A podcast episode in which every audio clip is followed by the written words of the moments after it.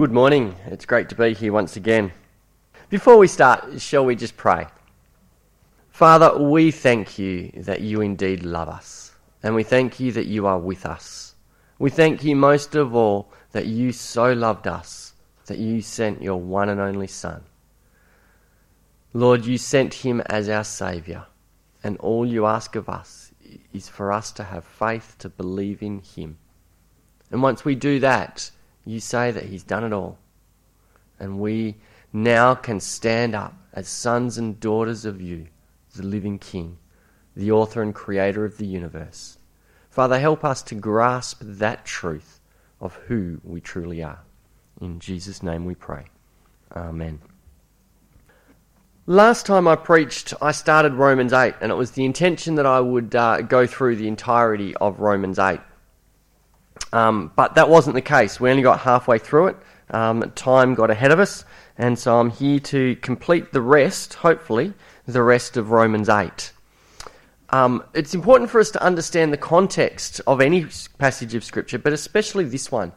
Um, Romans 7 precedes it immediately, and that addresses those who still want to be under the law.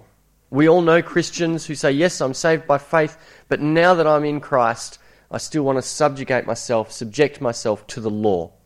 And so Paul in Romans 7 uh, addresses and says, well, okay, if you want to subject yourself to the law, you have to subject yourself completely to the law. And there is no way possible that you can fulfill the law for your own righteousness. And in fact, um, he goes on and he says, Look, there's nothing wrong with the law. The law is spiritual, the law is given to us by God, but we are fleshly and we in ourselves cannot do it. Um, and in verse 24 it says, O wretched man that I am, who will deliver me from this body of death? Because I strive and I strive for my own righteousness. I strive and I strive to fulfill the things of the law, and yet I constantly fail because I know I am not good enough, because my flesh lets me down. And verse 25, he answers the question and he says, I thank God through Jesus Christ our Lord. I thank God O wretched man that I am, who will deliver me? I thank God through Jesus Christ our Lord, because he did and has and continues to deliver us from all things. And so this is where we then find ourselves in Romans 8. And Romans 8 is really him going on and saying, Yes, okay, Jesus Christ has delivered you. Now let me talk about what he has delivered you from. Let me talk about what he has delivered you to. Let me begin to tell you and just scratch the surface of who you are because of your deliverance in Jesus Christ. And it's important that we remember that this is about who we are, our identity in Jesus Christ, and also the benefits that we have as we rise up and grow up in the knowledge and understanding of our identity. Jesus Christ completely changes our identity the minute we put our faith into Him. We go from being a sinner to a saint, to an adopted person in Jesus Christ, an adopted son or daughter. We go from being a sinner to a co heir with Christ Jesus. We go from being a sinner, someone who's not even allowed in the throne room of the living God, to being someone who can sit at the right hand of the Father in Jesus Christ. That is our identity, and it's important. And Paul is encouraging us to rise up with our identity in who we are in Jesus Christ, leaving behind who we were and leaving behind the requirements that we thought we had to continue to fulfill over and over again. And last week we looked at some of the things that we find, some of the benefits that we find in Jesus Christ. And one of them is that there is now no condemnation in Jesus Christ. Nothing can condemn you because in Jesus Christ all of your sins have been punished, have been paid for. And you no longer walk in condemnation. And some people will say, ah, the Spirit comes to convict us of our sins. The Spirit of God will condemn us when we're sinning. That is not scriptural. That is not biblical. The Spirit of God will come and convict us as believers, it says, of our righteousness, of who we are, of the very identity that Jesus Christ has given us. And so when you come subjected by condemnation, that is not of God for God has set you free from that. And you walk in the freedom of Jesus Christ with no condemnation. And that's important for us to realize as sons and daughters of the living God that we do not live under condemnation because condemnation will bind you. Condemnation will bring fear. Condemnation will bring you down and you'll start to look at yourself and you'll start to say, I am not good enough. I am not good enough. And the truth of the matter, for us to be as righteous as we are, do you want to know what? We're not good enough. And let's just embrace that. Let's embrace the fact that we're not good enough. And that is why Jesus Christ came. And that is why he came and he liberated us. And we can now walk in no condemnation. We also looked at Christ in us. And this is, we looked at the first part of this. And the Christ in us looks at he will give life to our flesh. It says, The same Spirit that raised Jesus Christ from the death will give life to our mortal bodies. And we went in and looked at some of the Greek words that were used there. And he wants to, again, I want to use this word, he wants to liberate us. He wants us to rise up in the person that we have and take on the benefits we have in Jesus Christ. We just took communion. And communion, if we go back to Isaiah 55, I believe it is, he says, you know, he bore our stripes. He was beaten beyond human likeness that we may have his wholeness, that we may walk in his goodness. There is healing in Jesus Christ, physical healing, and we looked at that. And when you walk in the identity, when you rise up liberated in the identity that you have in Jesus Christ, not being condemned, refusing that, but looking to Jesus Christ by faith in the hope that He has given us, nothing can stand against us, and we have the ability to walk in wholeness and walk in healing. And it's interesting that I say that today because I stand before you with a cold trying to take over me uh, for the past week. And you say, well, how does that match reality? How does that match the truth of Scripture? And my voice sounds croaky, and I've had a runny nose but every time that I have actually prayed, committed it to Jesus and prayed about it, the symptoms have gone away and have lessened. I've told you before about how I ride on the bike and my sh- shoulder started to ache this week and again, but Jesus had healed that. And as we were riding along, I was praying to myself, Jesus, you have subjected this body. Body, come into line with the truth of Jesus Christ. You are whole, you are healed, you have no pain. We, we are pain free because of Jesus Christ. And within minutes, I notice I go away suffering with the sore legs of riding and stuff. And I come back mentally and I go, my, my shoulder is healed. Like, there is no pain. And every time we subject everything to Jesus Christ, it is about this constant remembering who we are in Jesus Christ. And that brings us on to the third part that I want to look at. And can I just say, Romans 8, I am skipping so many things about our identity. There is so much here. It talks about we have not been given a spirit of fear, but a spirit of adoption. And I haven't intended to go into that, but as I was reading it this morning, I think it's really important that we realize that the spirit of fear is not being given to us. And so, if there are things in your life that you are fearful of, that is not of Jesus Christ. Subject that to Jesus Christ and walk in his peace and his truth. The kingdom of God, it says later on in Romans, Romans 14, I think 14, 14, the kingdom of God is righteousness, peace, and joy. And so, if you are experiencing fear in your life, whatever fear that is, in whatever area, whatever capacity, whether it's work, whether it's home life, whether it's relationships with your husband and wife or with the kids, or whether your kids are going off somewhere and you're experiencing fear in that, that is not of God, and bring it before Jesus Christ so that you can experience His peace. Subject the situation and the people to Jesus so that you walk in His peace and in His joy and experience that because you have not been given a spirit of fear, it says in here, but a spirit of adoption. And that again speaks to the very nature of who we are in Jesus Christ. Who we are in Jesus Christ. And we hear it time and time again people saying, We are sinners. We're a bunch of sinners who come to worship Jesus. The truth is, we are not. We were, yes but we are not anymore. The truth of the matter is we are his sons and his daughters. We have been taken from the prison of sin and been placed in a resort of righteousness. And that is who we are. We have been adopted, and we cannot be adopted in, by the Father, by the King, of the author of all creation, unless we are pure, unless we are cleansed, unless we are perfect, unless we are righteous. And it's the righteousness of Jesus Christ that we are clothed in. It is the righteousness of Jesus Christ. And I'm reminded of the parable um, of the boy whose father owned the farm and he went away. He said, Give me my inheritance now. I want, I want everything. And so the father said, Okay, here you are. And he walks away and he goes and he spends it on things of the world. And he ends up destitute and, he, and poor. And he says, Here I am eating the slops of the pigs even my servants at home, at my father's house, get fed better than this. Maybe if I go back and put myself as a servant, maybe I'll get food.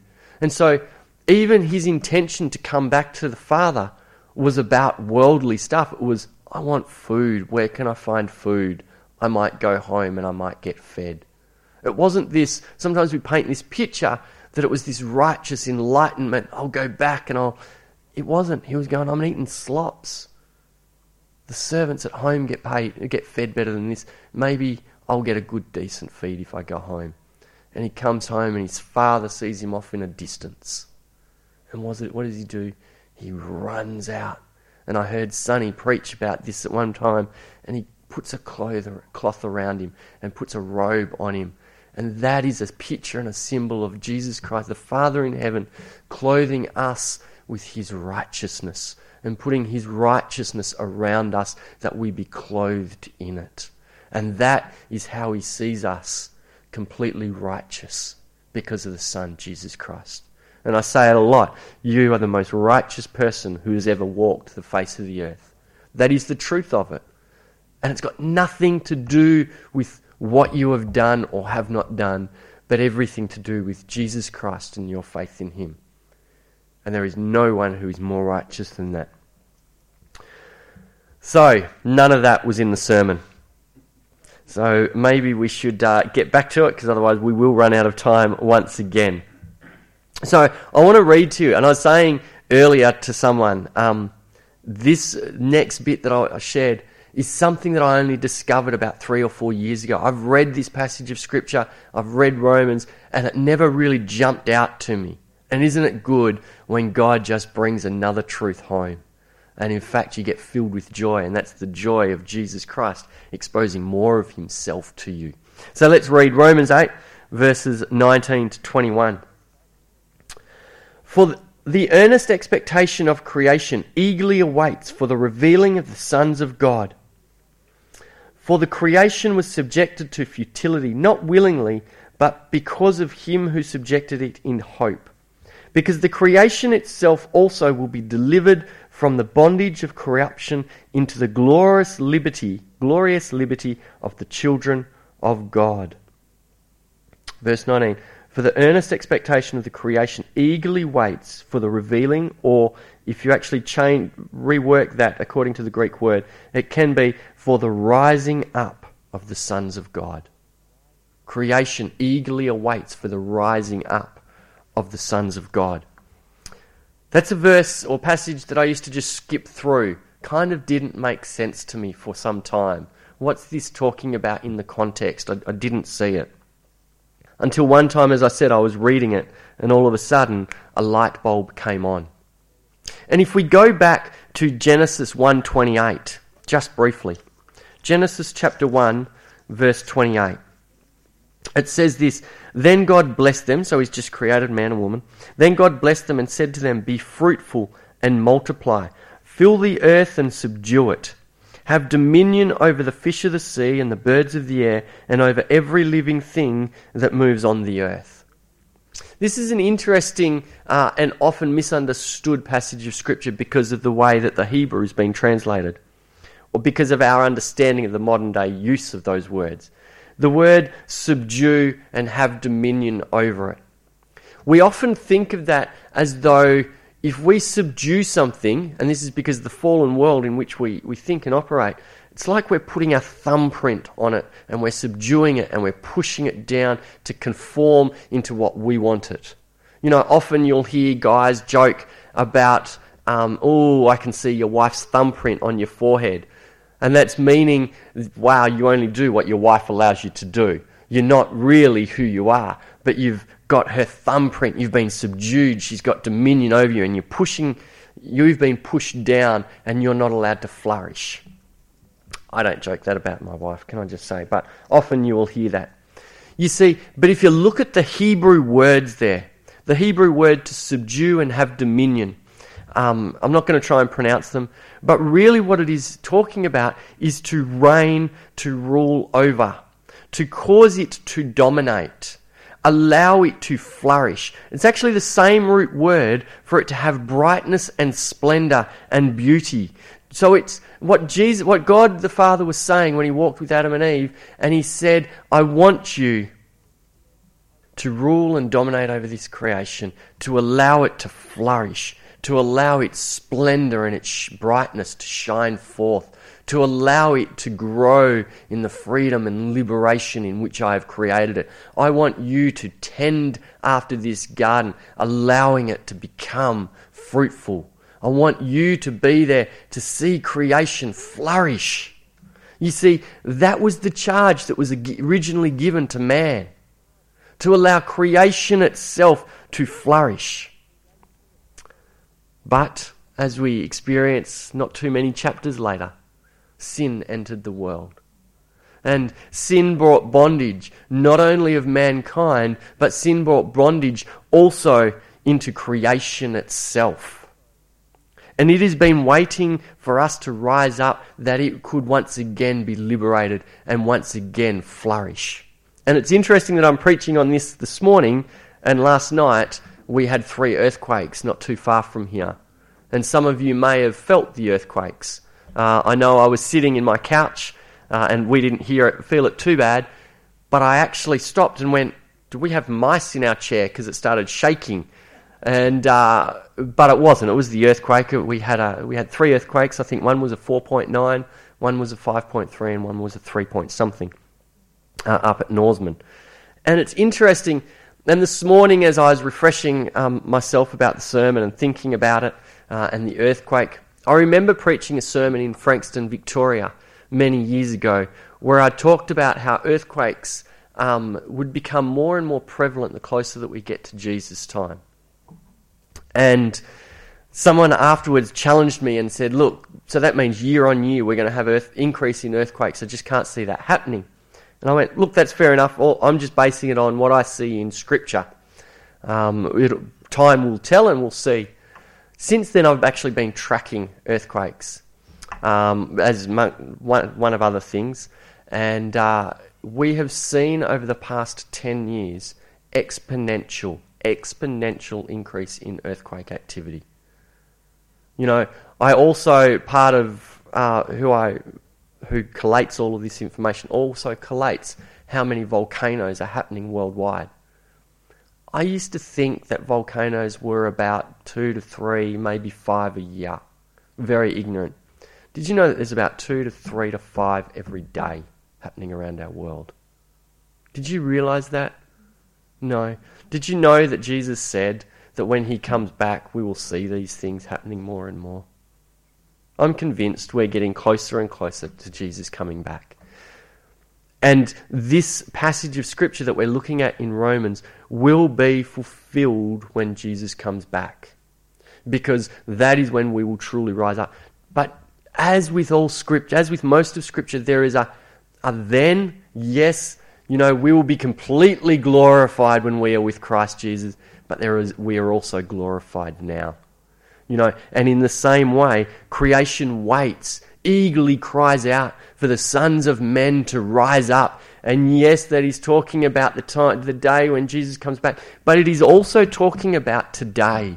It is also talking about today that creation itself is eagerly crying out for you and I to rise up in who we are in Jesus Christ, to assume the, our identity and to walk in the identity, to take on and embrace the righteousness that we've been given in Jesus Christ, and creation around us will be liberated.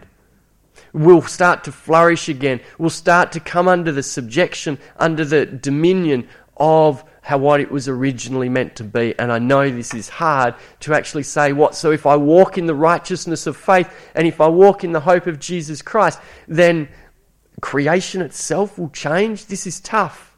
This is a hard word for us to understand.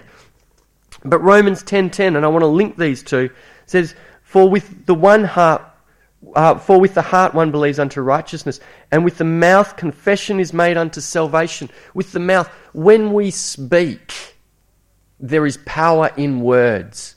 And when we rise up in the identity of who we are Jesus Christ, in Jesus Christ, wearing the and knowing full well that we are righteous, our words that we speak are the words of the Father. They are aligned with His.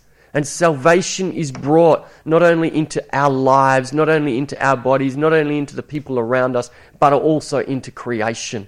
There is liberty there. And I want to share some stories to reiterate this point. Some of these stories you may have already heard before, I may have shared them. I have a friend who teaches ministers on our identity, and he goes into third world countries predominantly, and he's teaching the ministers, and he, he ministers to many ministers, and goes over there, and he was meeting on this island, um, a little island in North, Northeast Asia and he was actually teaching them on Romans 8. And this island was an island that was constantly, year after year, was devastated by typhoons that would come through. And it was an impoverished island now because they were an agricultural island. Um, and every year, about the same time as the harvest was ready, a typhoon would come through and obliterate it. Year after year, typhoon after typhoon and they had turned from being quite a prosperous, uh, well to do, an island that certainly was not in poverty, to one that was in subject poverty, abject poverty, who had nothing, couldn't even grow their own crops because the typhoons would come through. Anyway, my friend went and teached, taught, sorry, taught on Romans 8. And he left. And as he left again, it was the time where the harvest was to be ripened and these ministers heard that a typhoon was coming once again. And they rose up as one. And they went, This, we cannot stand for this because you and I, we are brothers, we are sons of the living God.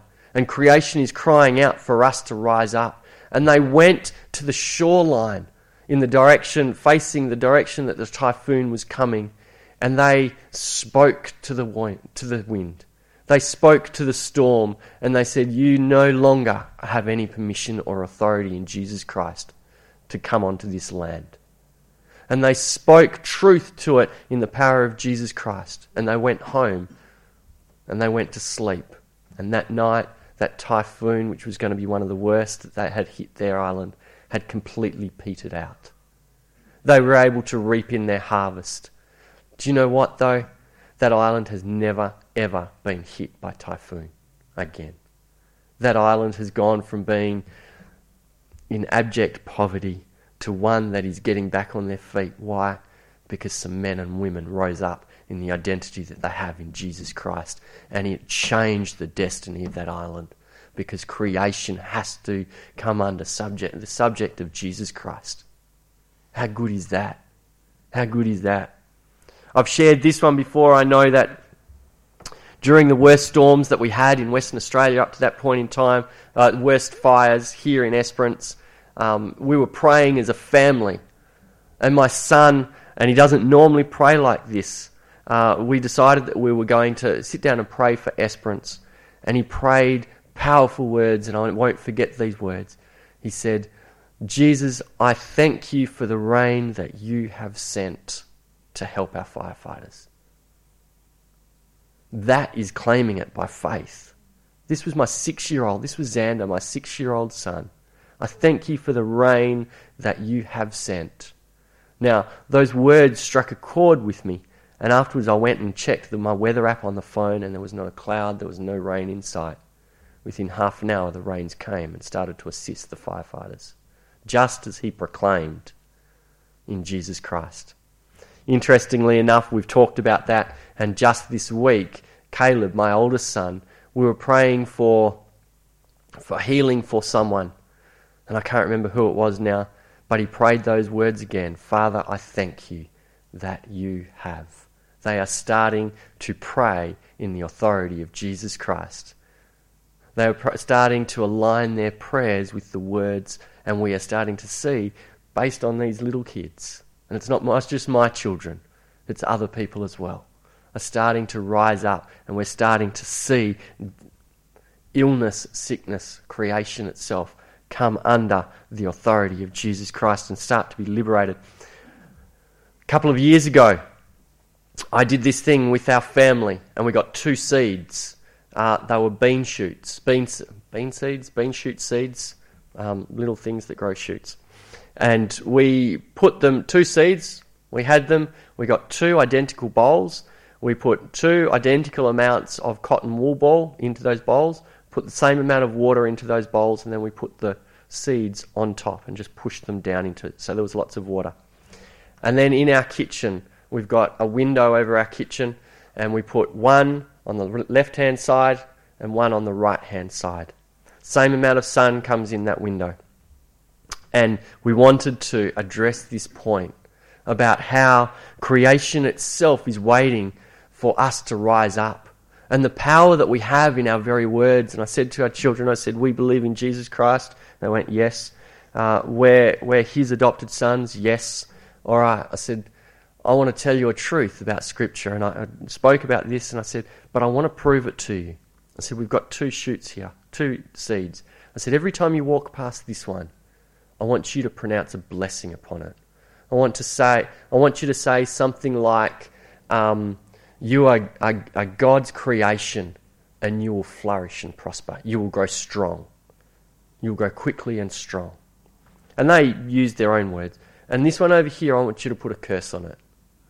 You are useless. You are no good. You will become nothing.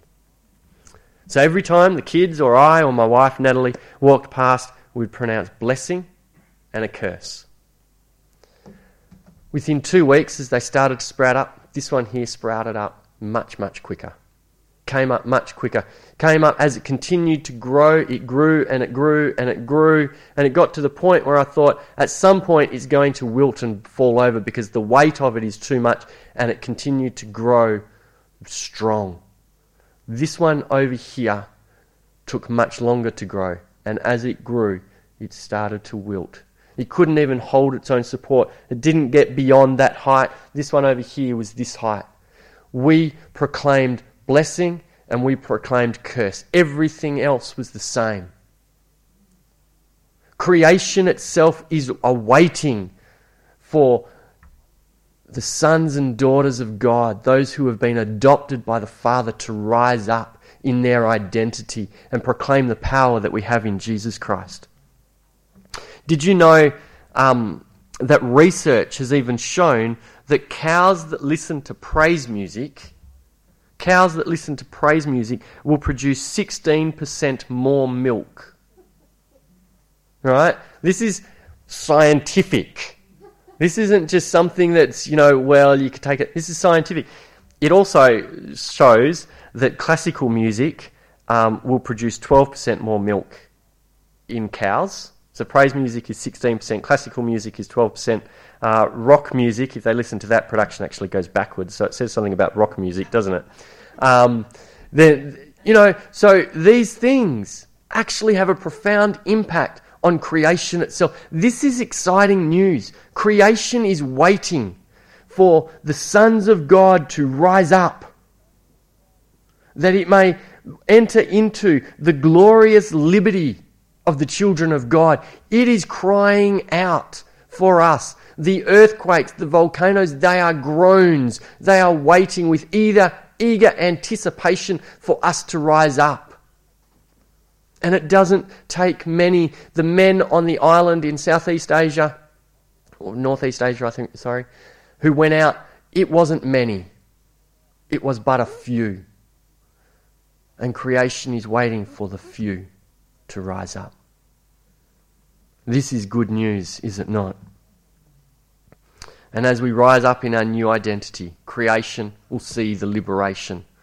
Not only are our bodies liberated, but so is all of creation, especially that which is around us.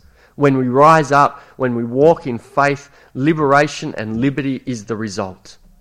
Not by our efforts, but by Him who dwells in us, by Him who shines through us, by Him who clothes us in His righteousness, by Him who gives us His joy as we continue to grow in Him, by Him who gives us His shalom, His peace in all things. Liberation results. And again, I've run out of time. But go through and read the rest of Romans 8 in your own time. Romans 8, verse 26 says, Likewise, the Spirit also helps in our weaknesses. He helps us in our weaknesses in all things. And if time permitted, I actually would go on and talk about how all things work together for our good, not because we're anything special, but because we are His. And He will ensure that if someone puts a curse on you, He will turn it around for your blessing. Was listening to someone talk about that. He had a Satanist ring him up. And the Satanist rang him up and he said, We are coming to get you. And the minister, he said, Oh, tell me about what you're going to do because he understood this truth. And he said, and the Satanist pronounced curse after curse after curse on him. And he said, Thank you so much.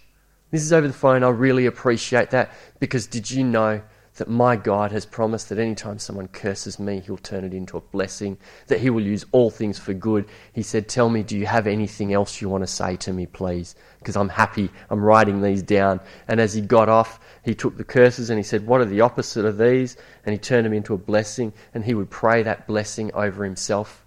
And he prayed for the Satanist. And did you know, in three months, three months later, that Satanist rang him back. And he said, You might not remember me, but I rang you up as a Satanist, I cursed you. He said, Yes.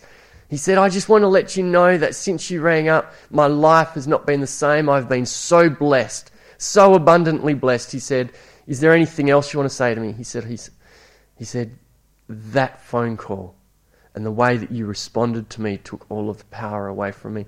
He said, I have been thinking about that phone call and I have realized subsequently that Satan has no power, but the Father in heaven has all power and he said, We were at a coven meeting, myself and a number of other Satanists, and we were doing this stuff, and Jesus Christ appeared to us, and we all got saved, and we are now all going to church. And Jesus Christ will turn all things for good, not only for us, but those in which we are interacting with as well. This is good news because of who we are, because of who Christ Jesus has made us. He talks about who can be against us in verse 31? If Jesus Christ is for us, who can stand against us? You know, this is a truth that we need to embrace because it links back to we have not been given a spirit of fear.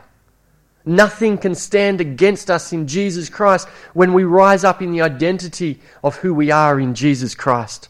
In verse 32, it says, He will give us freely all things. And it actually says, If He did not hold back His Son, his most precious, the thing that he would hold most dearly. If he did not hold him back for us, he will not hold anything back for us. He will freely give us all things that we need. And in fact, it says that we have been predestined. And predestined, we'll look at this next week, are those people who. Re- He's predestined all people who respond in faith in Jesus Christ. And he says, For those he has predestined, these he also calls. So when you respond, he's called you. And then it says, he also justifies. So not only does he predestine you by when you make your fa- choice by faith, he calls you, he justifies you, and those he justifies, he also glorifies. So there is an image there that says, Do you know what? He has predestined you for glory. And if he calls you, he will equip you. And he's made you righteous and he has glory in store for you. Rise up in the identity that you have in Jesus Christ. And then in verse 37, it talks about how we are more than conquerors in Jesus Christ. And you may have heard this illustration, and I'm really ripping through all of this. You know, a more than a conqueror is someone who goes out into battle and wins. Someone who is more than a conqueror is like if I go out and I take on Mike Tyson in a boxing match and I win and I come home and I'm bloodied and I'm bruised and I come home with the belt. I know Mike Tyson isn't no longer the heavyweight champion of the world, but I don't know who he is. Um, I don't follow boxing. And I come home with the heavyweight title belt. And my wife stands at the door and she says, Oh, thank you. And she takes it off me. I give it to her. She is more than a conqueror. I was the conqueror. Jesus Christ is the conqueror. He conquered and He has given us all things. He has given us everything. So you and I are more than conquerors. You see, it's not about what we do or how we face the enemy. It is what Jesus done and how He has already defeated the enemy that makes us more than a conqueror. You see, this is what we have in Jesus Christ. And as you can see, I probably could have broken that down into many more sermons. But let me just finish by reading verses 37 through to 39. Yet in all these things we are more than conquerors through him who loved us. For I am persuaded that neither death, nor life, nor angels, nor principalities, nor powers, nor things present, nor things to come, nor height, nor depth, nor any other created thing shall be able to separate us from the love of God which is in Christ Jesus our Lord. That is how much He loves you. He loves you so dearly and so desperately that He gave you His Son so that you could become adopted into His family and all He wants of you is to embrace that adoption, embrace your identity, to rise up. And as you rise up knowing who you are in Jesus Christ, then liberty and liberation and freedom follows in all things. It's good news, isn't it? This is the salvation that we have in Jesus Christ. Let us pray. Oh, Father, we give you glory. We give you glory and praise for your Son, Jesus Christ. We thank you for Jesus and his sacrifice, which allows us entry into your family, into your kingdom. Father, pray that this week you will continue to remind us of our new identity that we have in Jesus Christ, of the righteousness that we have Father, remind us that even creation is crying out, calling out in eager anticipation for us to rise up in our new identity. Because it too wants to be liberated, as do those people around us who do not know you yet. Their souls are desperately crying out. And Father, I just pray that this week as we walk in our new identity, that we will not only see liberation in creation, but we will see liberation in the souls, in the community, in the households of the people of Esperance. In Jesus' name we pray. Amen.